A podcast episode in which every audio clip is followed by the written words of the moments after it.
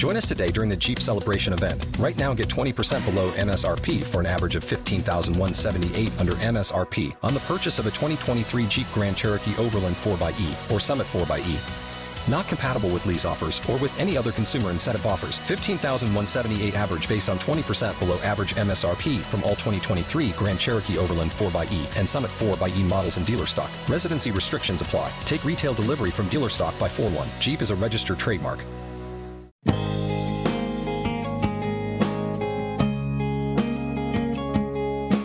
Live from Pittsburgh, Pennsylvania, the Total Education Show, the talk shop for teachers, parents, and administrators. Here's your host of the show, Neil Haley, the Total Tutor. We're back to the Total Celebrity Show on the Total Education Network. Again, TotalTutor.net for more information. Twitter, Total Neil S. Haley. Facebook, LinkedIn, Neil Haley. Instagram, Total. Pinterest, Neil Haley. And Google Plus, Neil Haley.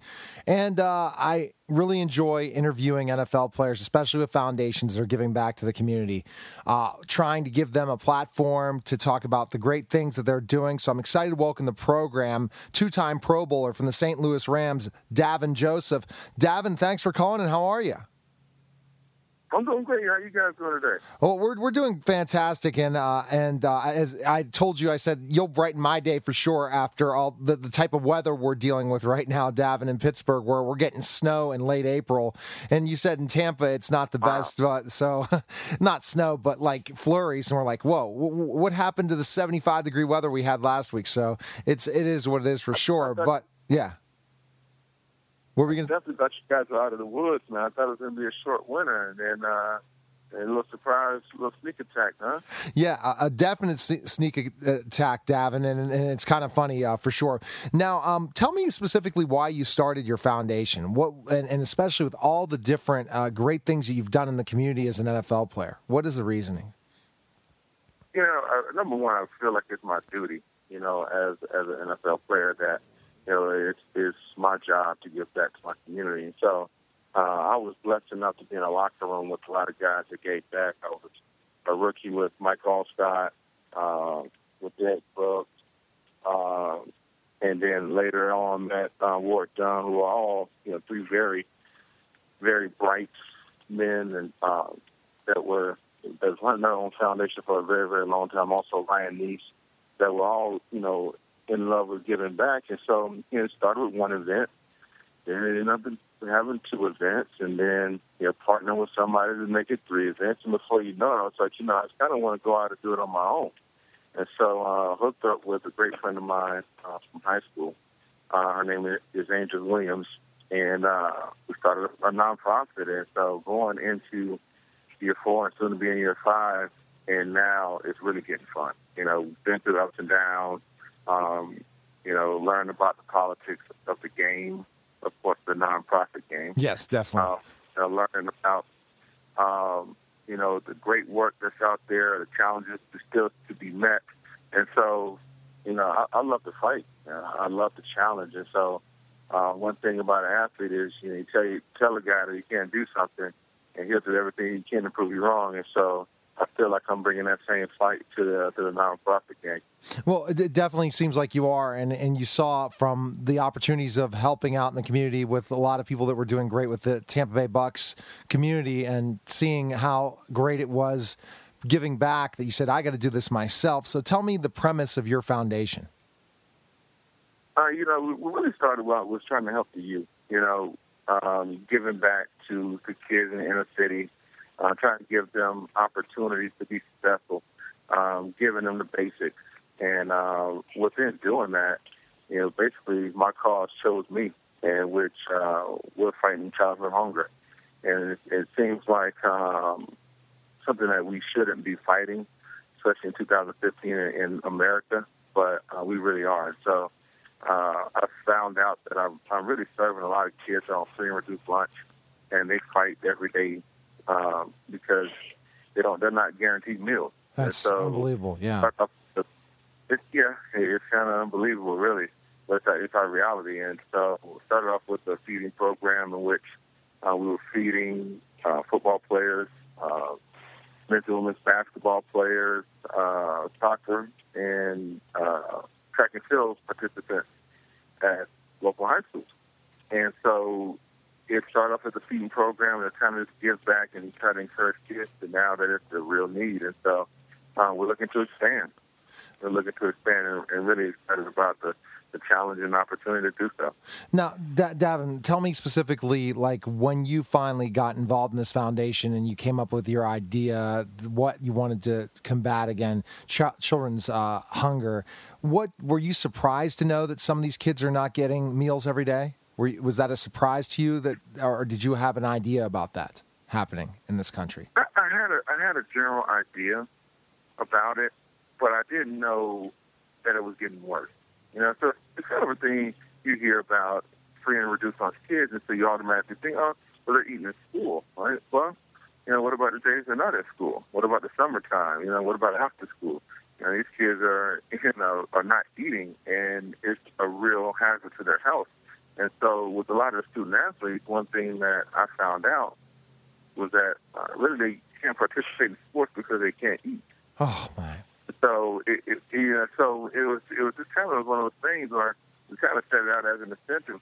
It was saying that if you're going to be an athlete, you're going to be fed. And so now we're seeing that it's even more. So we need pre-practice snacks for these uh, kids to eat, you know, before practice and after practice. You know, trying to supply them with with backpacks uh, for the weekends and things of that sort, and also trying to develop, you know, summertime program in which that we can actually have you know reliable access to these kids um, during the week to give them meals to eat. And so it started off as kind of a you know kind of a request, and, and now you really find out the need. Well, I found out the need. Well, and and you're surprised by that need for sure. You say to yourself, "Wow, uh, I never thought it was that much," and how I'm really benefiting because, as you talked about, football players if they don't have fuel for their bodies, they're not going to be able to perform on the field, and so you're going to see a lot of kids Yeah. that are going to get hurt in games, and also just not uh, have the energy to to uh, be able to play sports for sure. Exactly. And so we, you know, we see kind of how seven on sevens and camps and other stuff is just popping up all over the place. And uh, we just don't want to forget about the fundamentals. We don't want to forget about the basics of, you know, having fuel, you know, before you go out and perform. And uh, you want to give these kids the best opportunities. And so eating is part of it. You know, eating eating breakfast in the morning, you know, has a direct relationship with how kids perform in school academically. And I think it's the same thing with with uh, athletics. Um, reliable meals, good nutritious meals before they play is going to have a direct relation with how they perform on the field. And so, so we want to see these kids succeed. We want to see them go on in life and and be inspired and hopefully inspire their community to do well. Uh, I'm gonna let's give them some food. Uh, when you talk about nutritious as well, sometimes they're eating, but they're not eating the right things, and it leads to obesity for some, and then others, it's a process where you know they're just not fueling their body, so lots of health problems can occur later on in life. So if you can teach them to eat nutritious meals, they're more and more going to see that importance throughout their lives because they'll feel how they feel, not feel tired in school. They'll be able to answer more questions in school. They'll be happier to be uh, there all day and have the energy to perform in the classroom and also on the field. Oh, of course, of course. You hit it right on the you, hit it right on the head with that one, and, and uh, really, you see us as a nation, you know, getting more aware of the importance of the quality of food that we eat, and uh, it's it's great. It's, it's empowering, and so we want to make sure that our you know that our youth are learning uh, the importance of nutritious meals and you know what's real food and cook food and how to prepare food, and so um, it, it's great to see it coming from you know different perspectives, different avenues where kids are getting that exposure uh, on TV, you know, in print, radio, whatever the case may be, and also, you know, face-to-face interactions within school uh, and within their own neighborhood. And so uh, it's good to see that, you know, as a nation, we're really taking this serious. Well, I believe it because again, if- we're people will stop having to go to the doctors so frequently when they're older and different things if they are healthy, if they eat the right foods and are um, and exercise, all those things are so important in, development. Davin, uh, what events do you do throughout the year? Are there any new um, new events coming up soon for your foundation? Tell us what specifically that kind of schedule every year, what you do.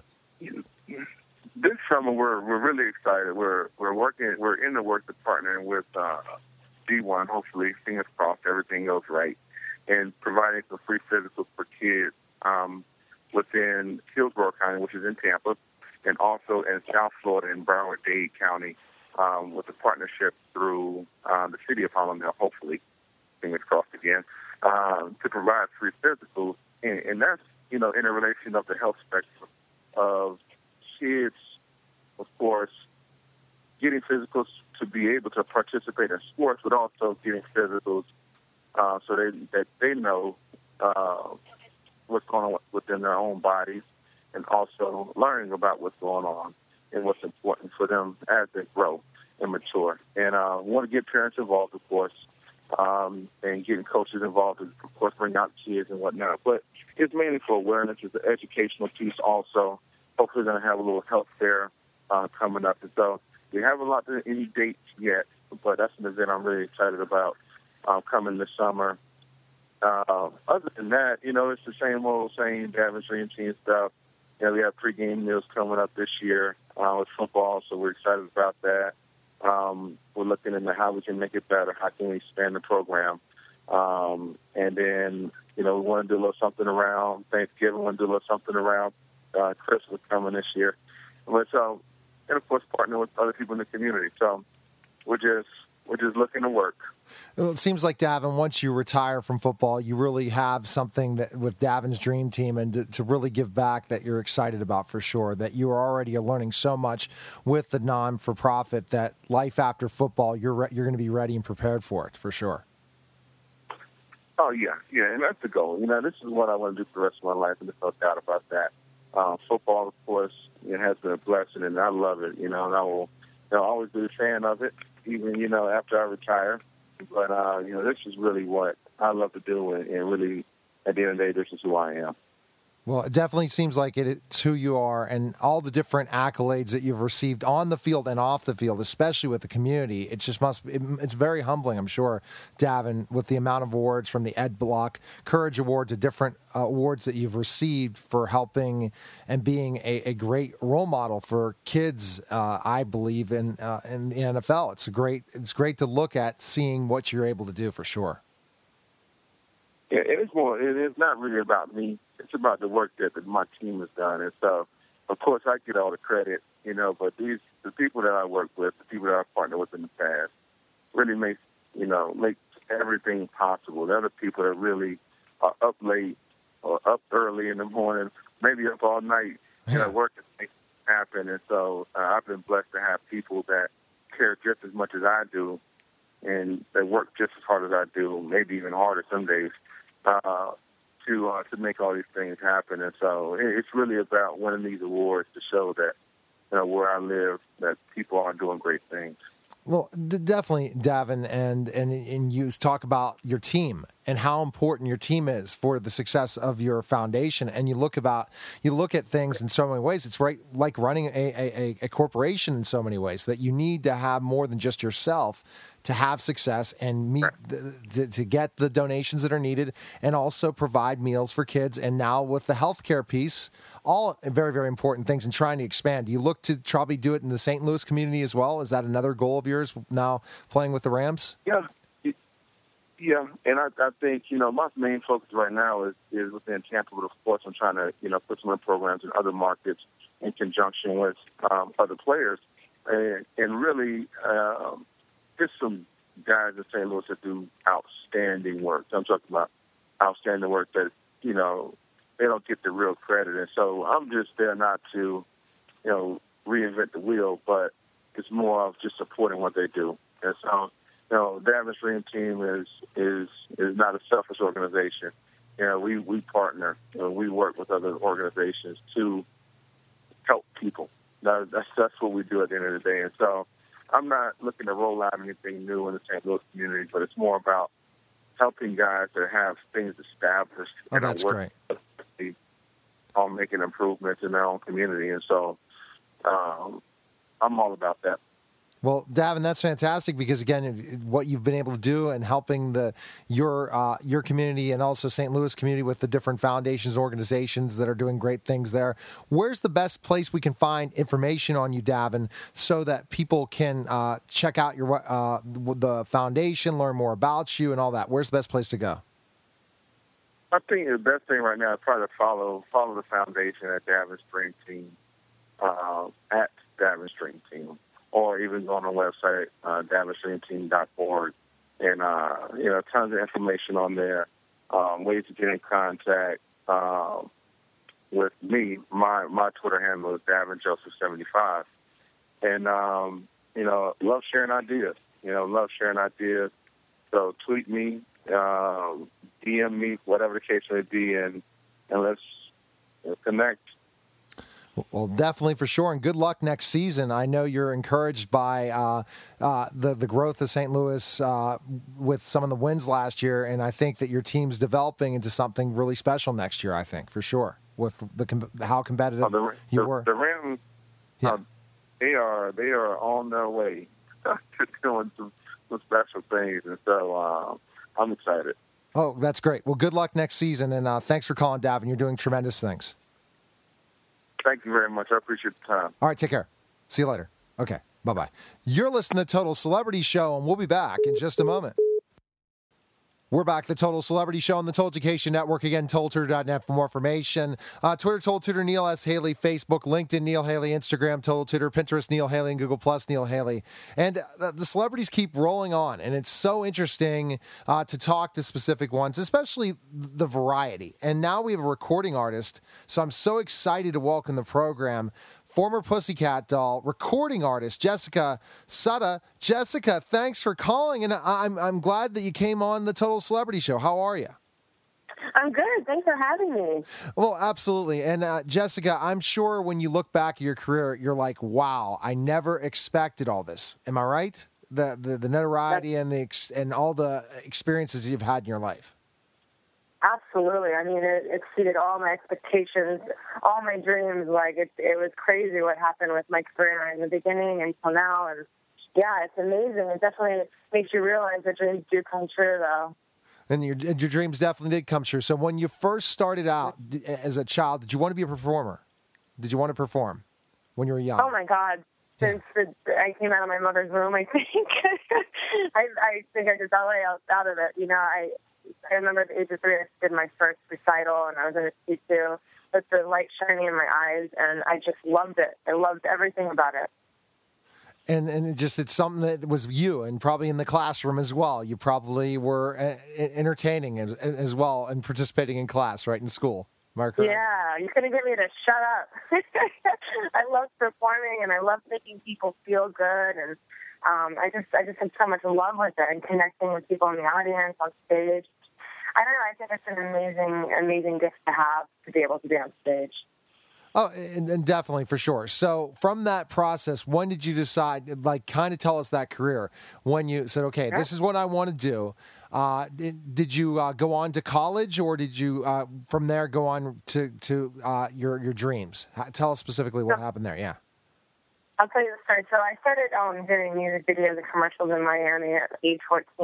My first commercial, uh, my first music video was with uh, Will Smith. Welcome to Miami. Oh, that's one of my favorite, uh, favorite, favorite videos. Yeah, cool. Yeah. Yeah, it was a pretty grueling shoot, and um, it was 16. I had to actually go to school the next day, so I stayed up all night doing the video and went to class, which was like across the bay. So it worked out good for me. um, but then I um, I danced for the Miami Heat when I graduated high school, and then I started. I did this uh, soap opera called Ocean Avenue, where Megan Fox played my sister, and it was an amazing project. I saved all my money, and I just moved myself to LA.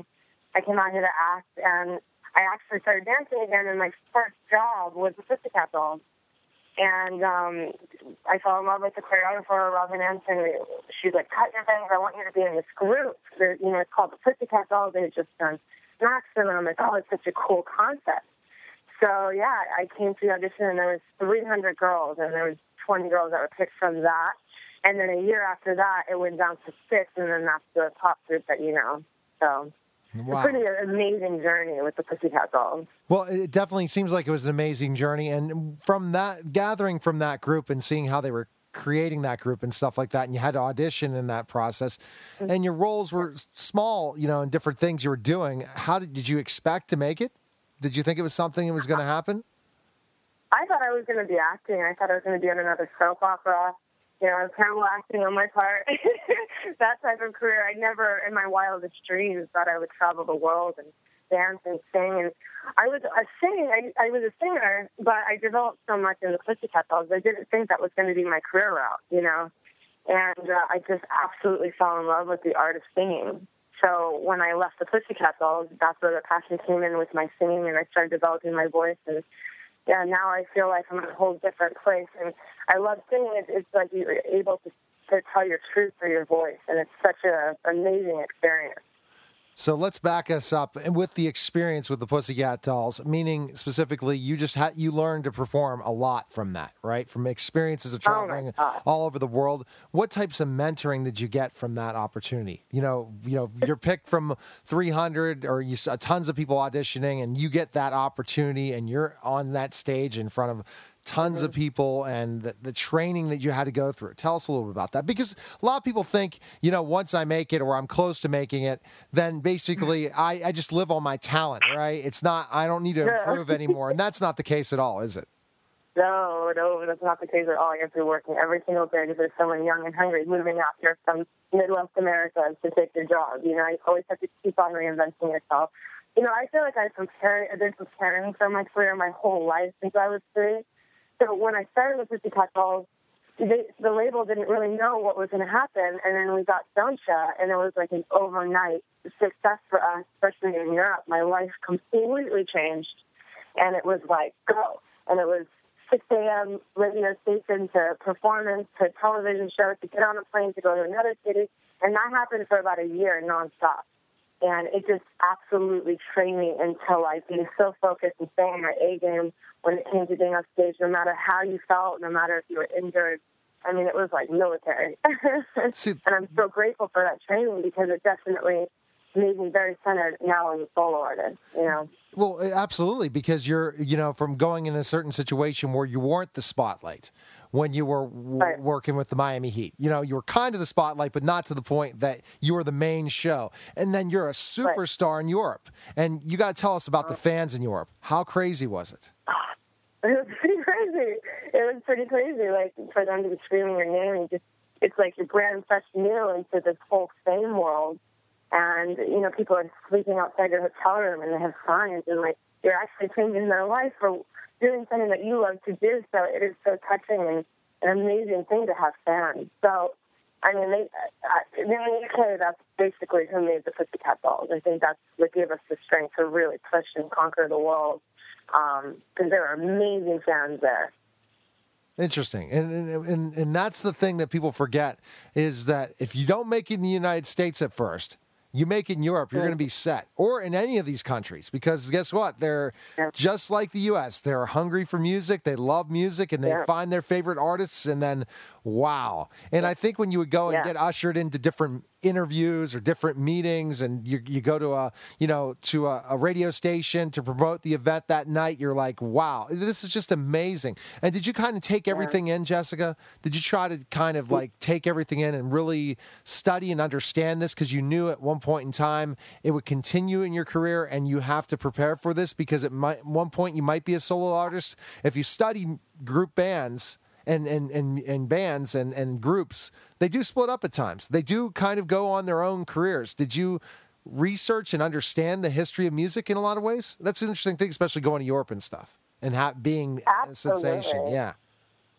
Right. Yeah. I mean, I definitely was preparing for everything. I mean, it's a dream of mine to be a solo artist. And I knew going into Pussycat Dolls, Nicole was the lead singer. I learned a lot from her. I learned a lot from all the girls it was kind of like boot camp for me, you know, and I took all the experiences and it made me into a really strong person and a strong artist. So yeah, I, I think it was it was incredible. It definitely learned everything for that for, for my solo career now. So educate me. Did the Pussycat Dolls in your career with them ever really make it as big in the U.S.? Because again, this is me, Mr. Non-pop culture in some areas, especially in music. because I mean, I'm I know you guys are a household name, Pussycat Dolls. Trust me, I do know that. But when uh, the time that you were a success, I think I was still. I, I got to think of the years. I think I was pretty much uh, finishing up my pro wrestling career and uh, was pretty much not always into specific things. I was in the minor leagues of pro wrestling, but still wrestled uh, wrestled in the WWF a couple times. So, but really, That's when, awesome. yeah, yeah. so, so I understand the whole entertainment thing, but not to this extreme. But in the U.S., did you think that the people who created them thought they maybe would have been more of a success in the U.S.? What is your thoughts on that, Jessica? Um, I think it was what it was supposed to be everywhere around the world. I mean, I think maybe if we fit together, it probably would have been bigger in the U.S. But who knows? I mean, that's we'll never know, you know. But we did make a stand here. Um, the, the music is still, you know, people still love it, and and it's, it's great memories for people. So that's all that really matters to me.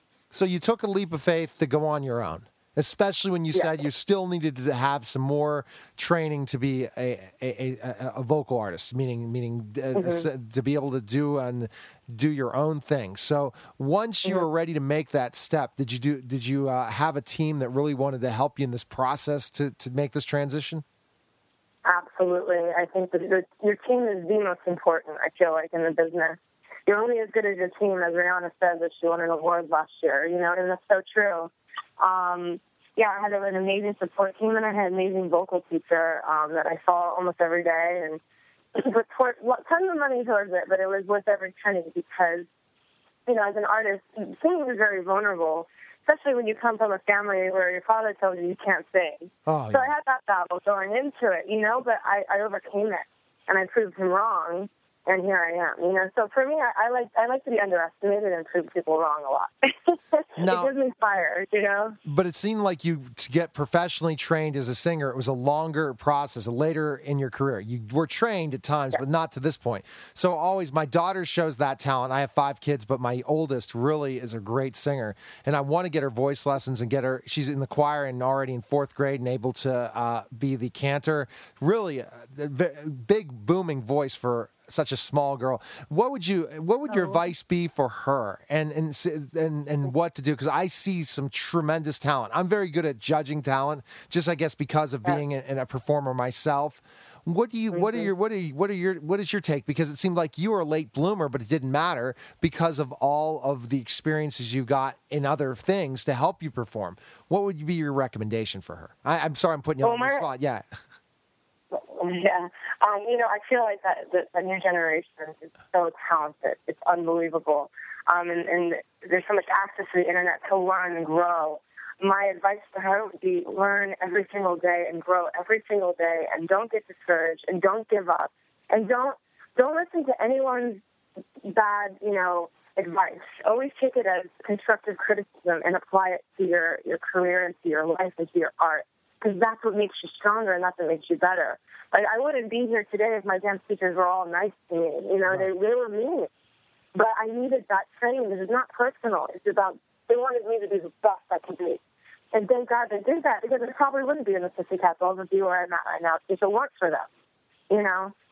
So I think it's just about not giving up and having the right team around you. That's so true. Okay, so once you your recording uh, your single career started, tell us specifically uh, what what was your uh, favorite highlight so far of it? What would you say? Now being Well, my on your first- own. yeah. Yeah, well, you know, I was doing um during the Pussycat Dolls, I was developing as an artist with DJs, and I was a speaker on um a Paul Van, Paul van Dyk song called White Lies. So I did a ton of like uh, ultra and, and um festivals, and you know, I was I was traveling and doing that. So I developed my voice during that. But one of the highlights in my solo career is when I got my number one uh, for Show Me. Um, when I was signed to Hollywood Records, and I pulled over on on Hollywood Boulevard, and my A&R called me. "I have great news you know, you were number one. And it was just such a, a pinnacle moment in my life. I was like, I'm, it was a very hard decision to leave the Pussycat Dolls, but at that moment I knew, you know what, I know I'm on the right track. You know, I know this is meant to be, and I know I can do it. So that was a pinnacle for me.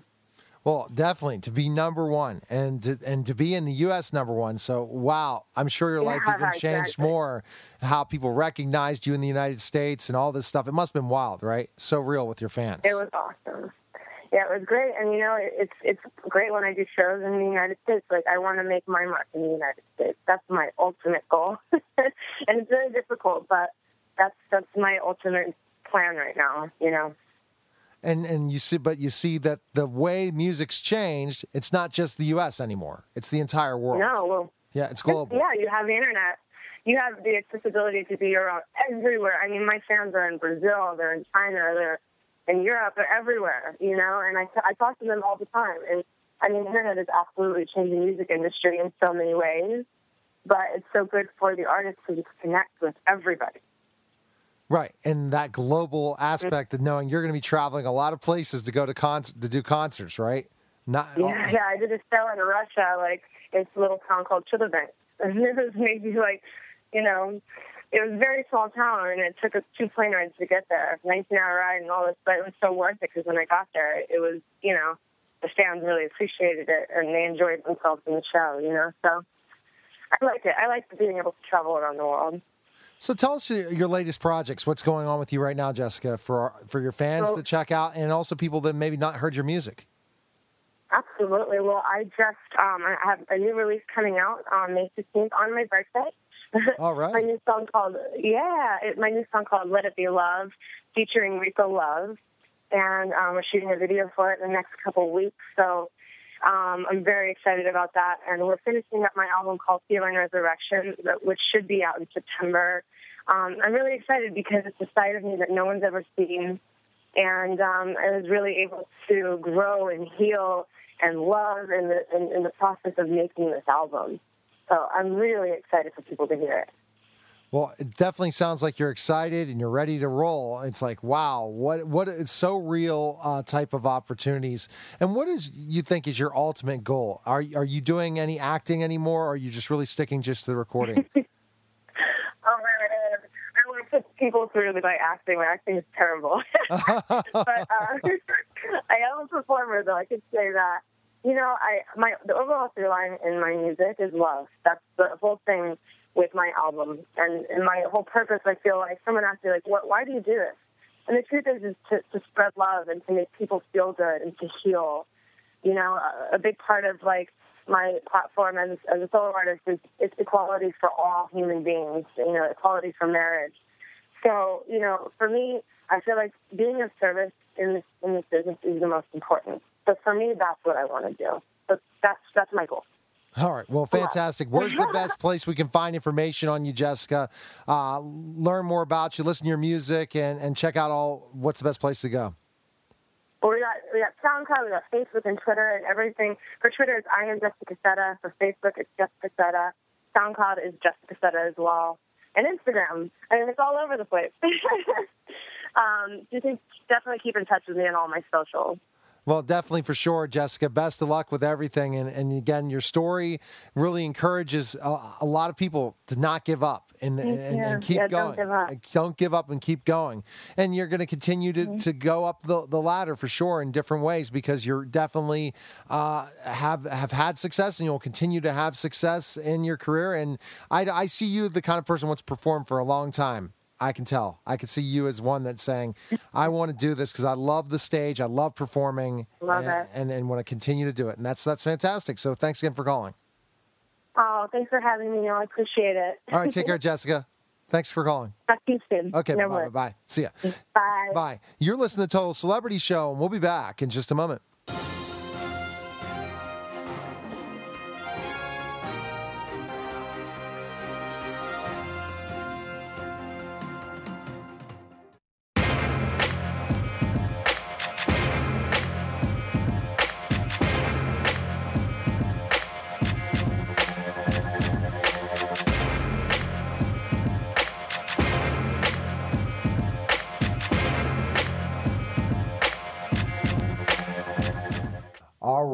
Hi, everyone, and welcome to the Neil Haley Show. I'm just excited as can be about the great uh, uh, guests when I get to tape for two hours, and every week, The Neil Haley Show.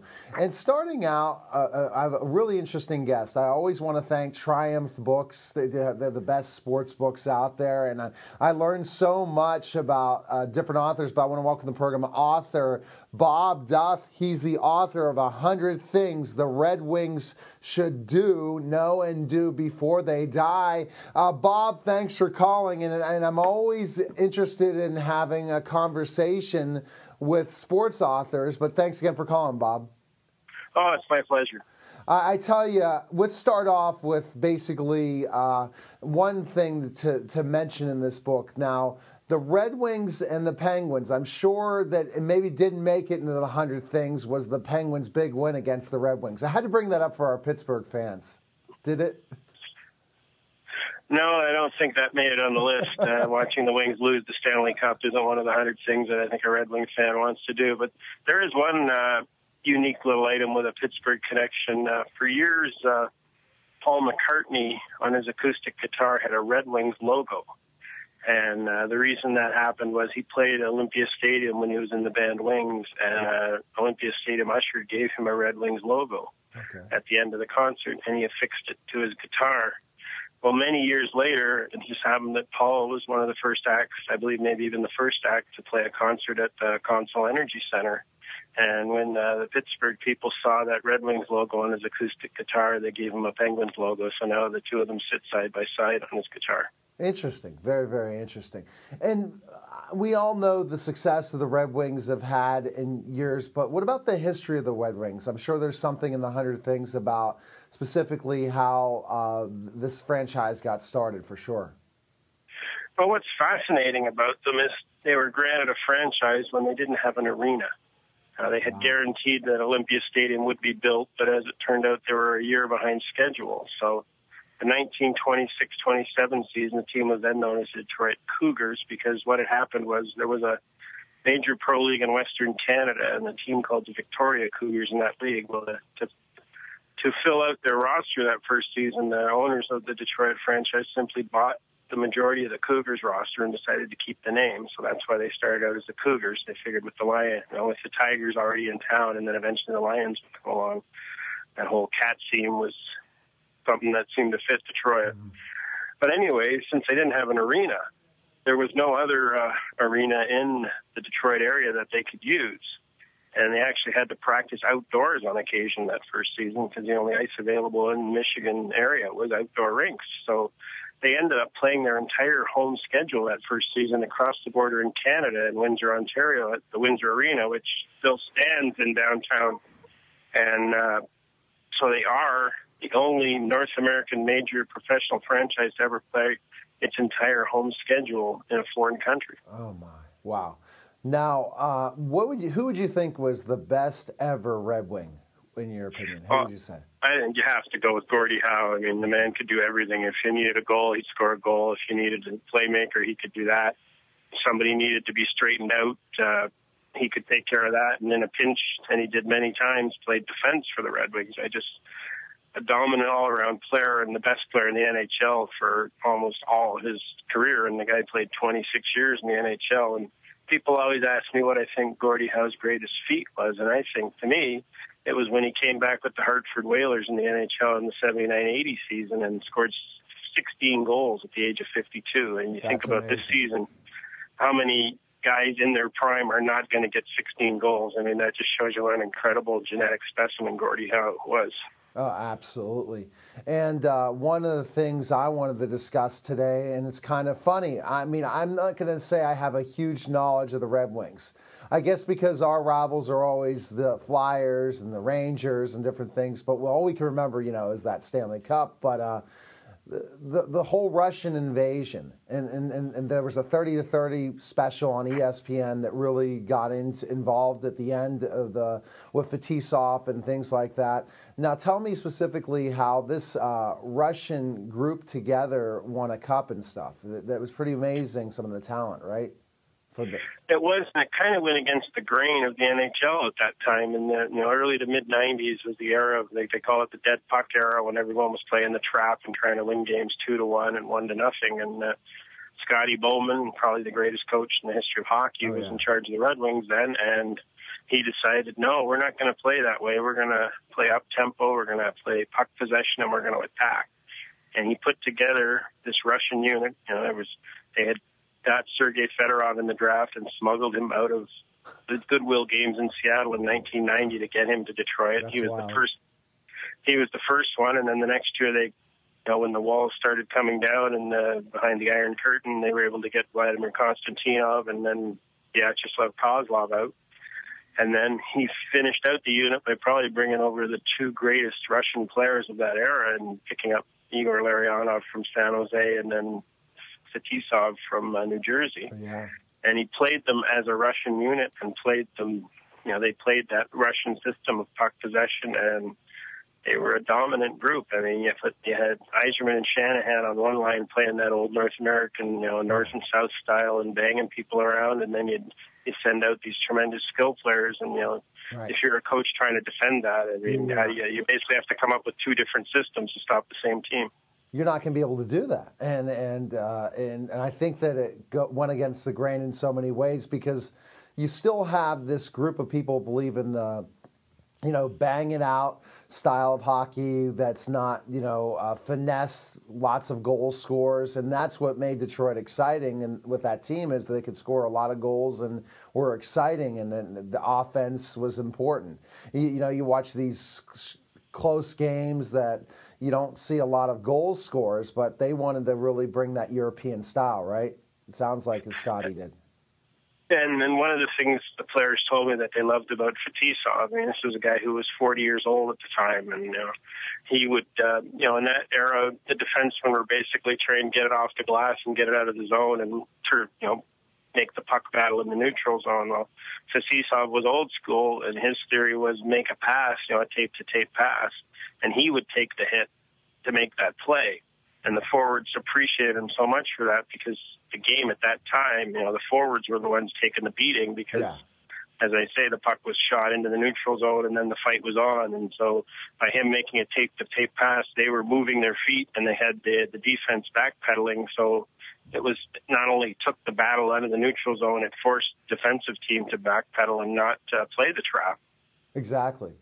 And uh, one of the things you met in in the uh, hundred things is why Chelios is the greatest born American player. You made that case. Tell us about that, Chris Chelios. Now, if you ask any American player of the last 20, 25 years, they all bow in reverence to Chelios. He's the king as far as they're concerned. And uh, I think as much as it's about talent, it's about leadership. I mean, Chelios, you know, has, has similar qualities to Gordie Howe. He was able to excel in the NHL for over two decades. And, you know, just Yeah. was a dominant player and, you know, a guy who was probably, if not the most hated uh, visiting player in Detroit when he was a Blackhawk, certainly in the top two.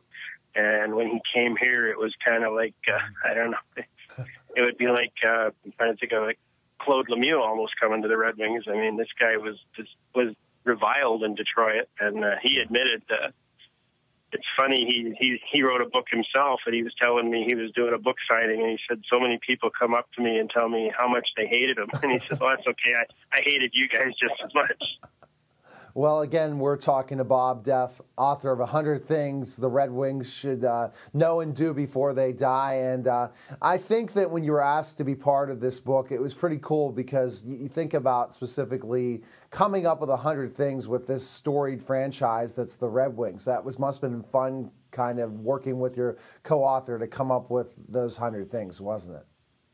And there, there's so many unique things with the Detroit franchise that have never happened to other teams. They had a player their first season by the name of Jim Riley, who I'm sure 99% of hockey fans have never heard of. Well, Jim Riley was the only and remains, of course, the only player to play in the NHL and also play Major League Baseball. Oh, really? Wow. And, and he played for the Washington Senators and St. Louis Browns, and also played uh, in the NHL with the Red Wings and the Blackhawks. So he's the only guy that's ever done that. You know, another thing I found that was kind of fun was uh, Tom Matte. You'll probably remember the old Baltimore Colts running back. Yeah, And, I've uh, interviewed him. Yeah, yeah.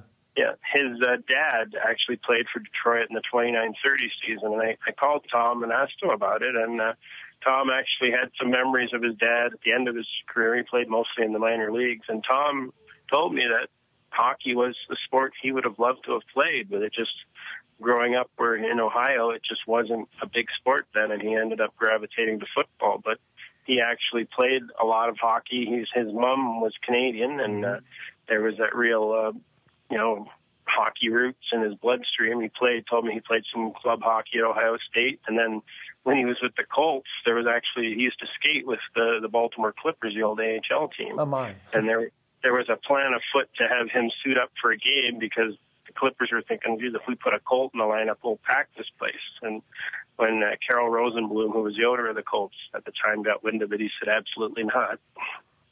Interesting uh, for sure. What would you say would be your favorite of the hundred things that kind of you discovered through research and stuff like that?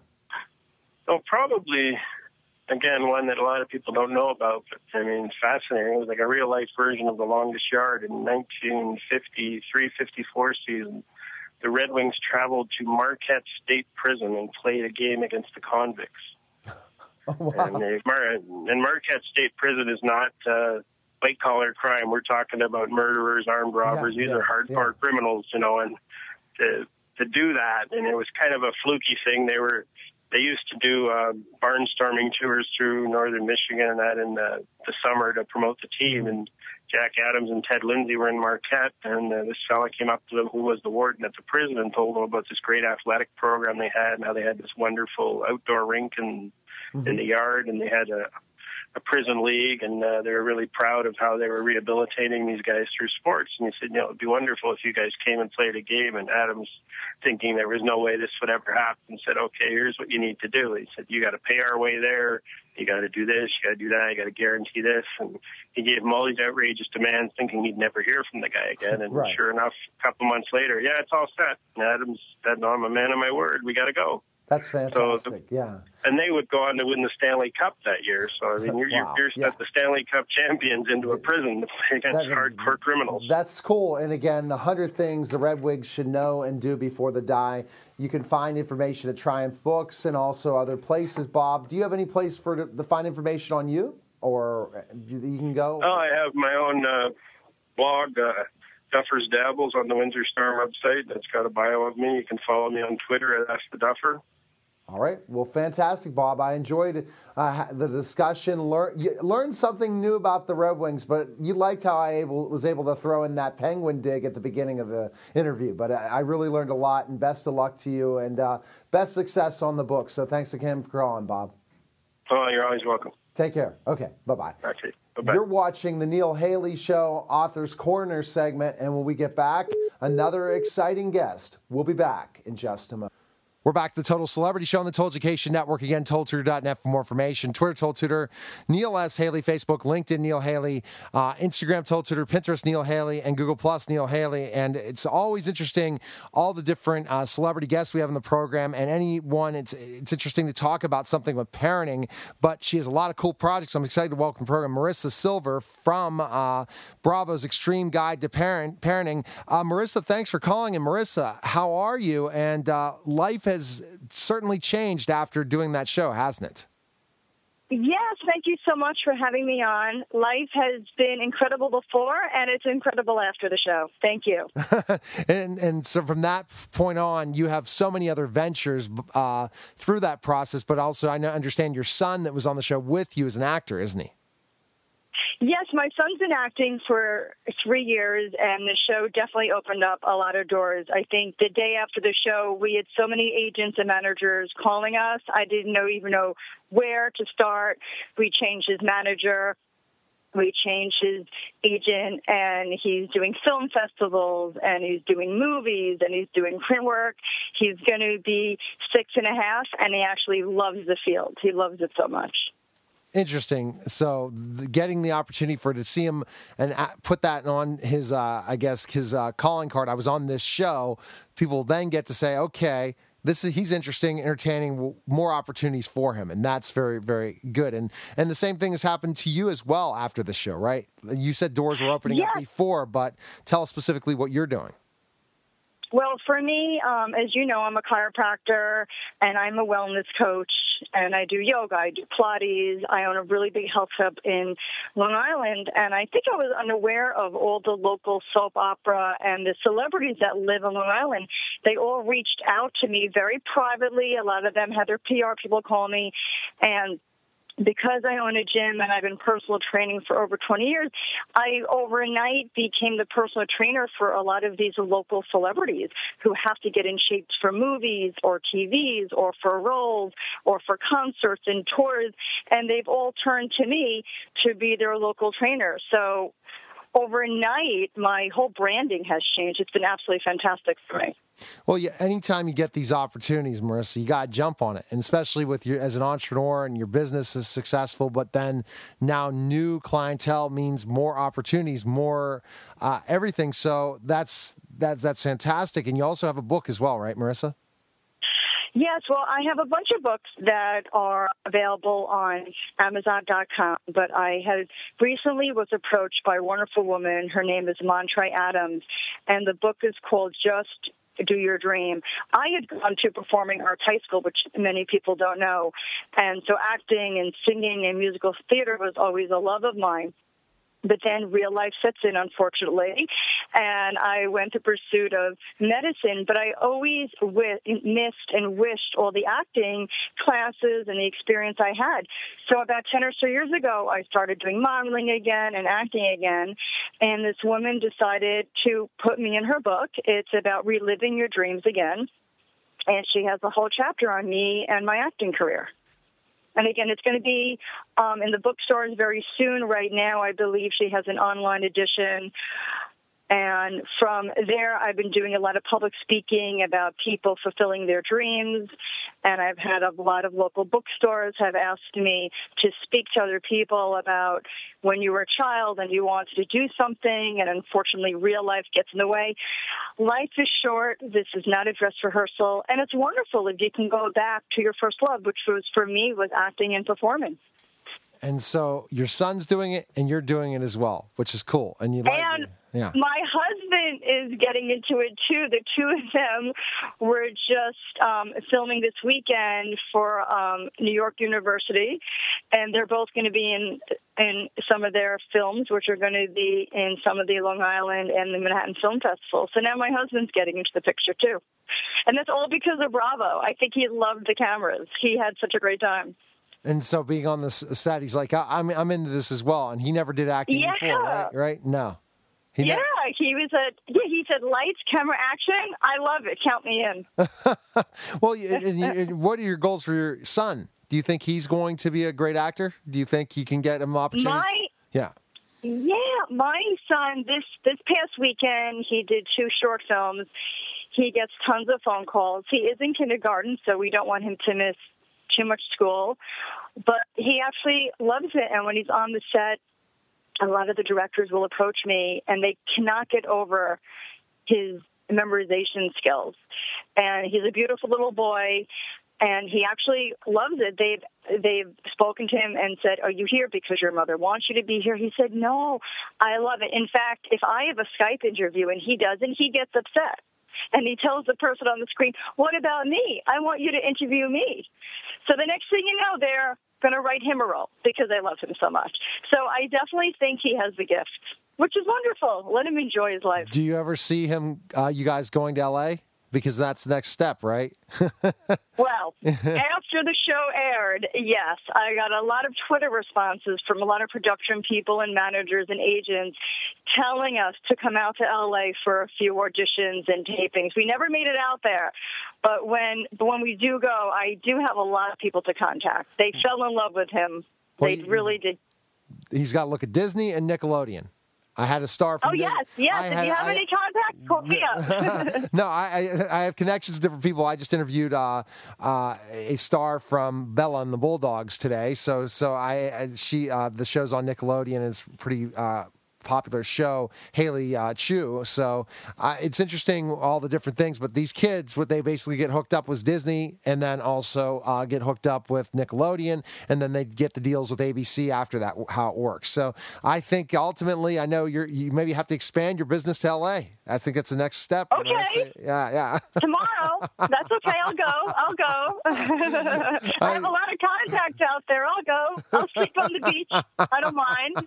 well, that, that's that's the fun part about all this, and and kind of talking about your parenting, not from the show per se, but your parenting that really truly makes you with your son, and especially you know having him you know doing the. Uh, the acting. I Yeah. yeah. I just when he shines, I shine. I I can't even express to you how much I adore and love this little boy. Wherever I go, when I'm in his kindergarten class, and they'll have and they'll ask me to read for the class, and I bring in treats. The teachers always say to me, "You're such a good mother." I just connect with the kids. If I was going to do this all over again, I actually spoke to his to his teacher yesterday, I would have been a kindergarten teacher. I can't tell you how much I love the kids. I love to make him smile. I love to tickle him. I love to make him laugh. The problem is he knows it. So he knows how to manipulate me. It's my husband that is really the strict one in the house, but it's bad because I'm very old school. I tend to say to him, wait until your father comes home, which I know is the worst thing to say because then he walks all over me.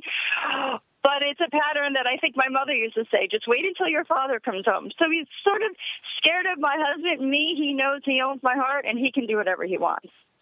Well, that's that's that's important, and and, and definitely uh, people can check out still your experience when you did this for sure as well by like s- searching different things from your experience on Bravo's show for people out yes, there. of course. Yeah. And then people can always contact me. I'll I do um, a lot of local speaking about parenting, and all the parents here know me and they know who I am. We're invited to all the parties, and my son has loads of friends. People can always contact me at my website, which is bodybysilver.com, or they can email me through my website, drsilver at bodybysilver.com. And I'm always available to speak to others about parenting, exercise, nutrition, wellness coaches. I have loads of degrees and I don't mind using them. well, I think you're enjoying this and keep the ride going. Uh, and I'm sure you're looking at other projects that you can't say that are happening that could possibly happen. So, uh, best of luck in all those ventures. And let me know specifically when any new news comes, especially about your son or different things. But I would really make that call to really start trying to do a lot more. New York's a good place to do acting, but ultimately got to go to LA. But uh, make those Yeah. connections and, and spend some time in LA because that's where he's going to get the best chances. And, and the acting classes and really to be in LA is the way to make it for sure. But uh, best, uh, thanks for calling again, Marisa, and best of luck to you. Thank you. All right, take care. Thank you so much. You're welcome. Okay, bye bye. You listen to Total Celebrity Show, and we'll be back in just a moment.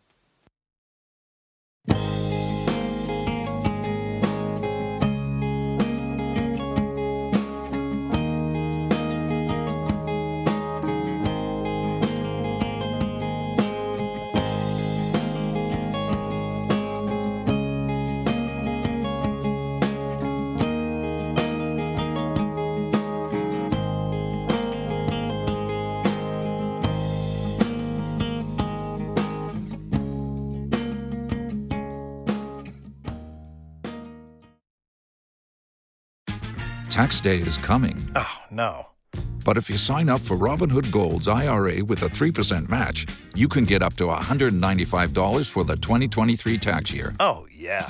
Sign up at Robinhood.com slash boost by tax day to get the biggest contribution match on the market. Subscription fees apply.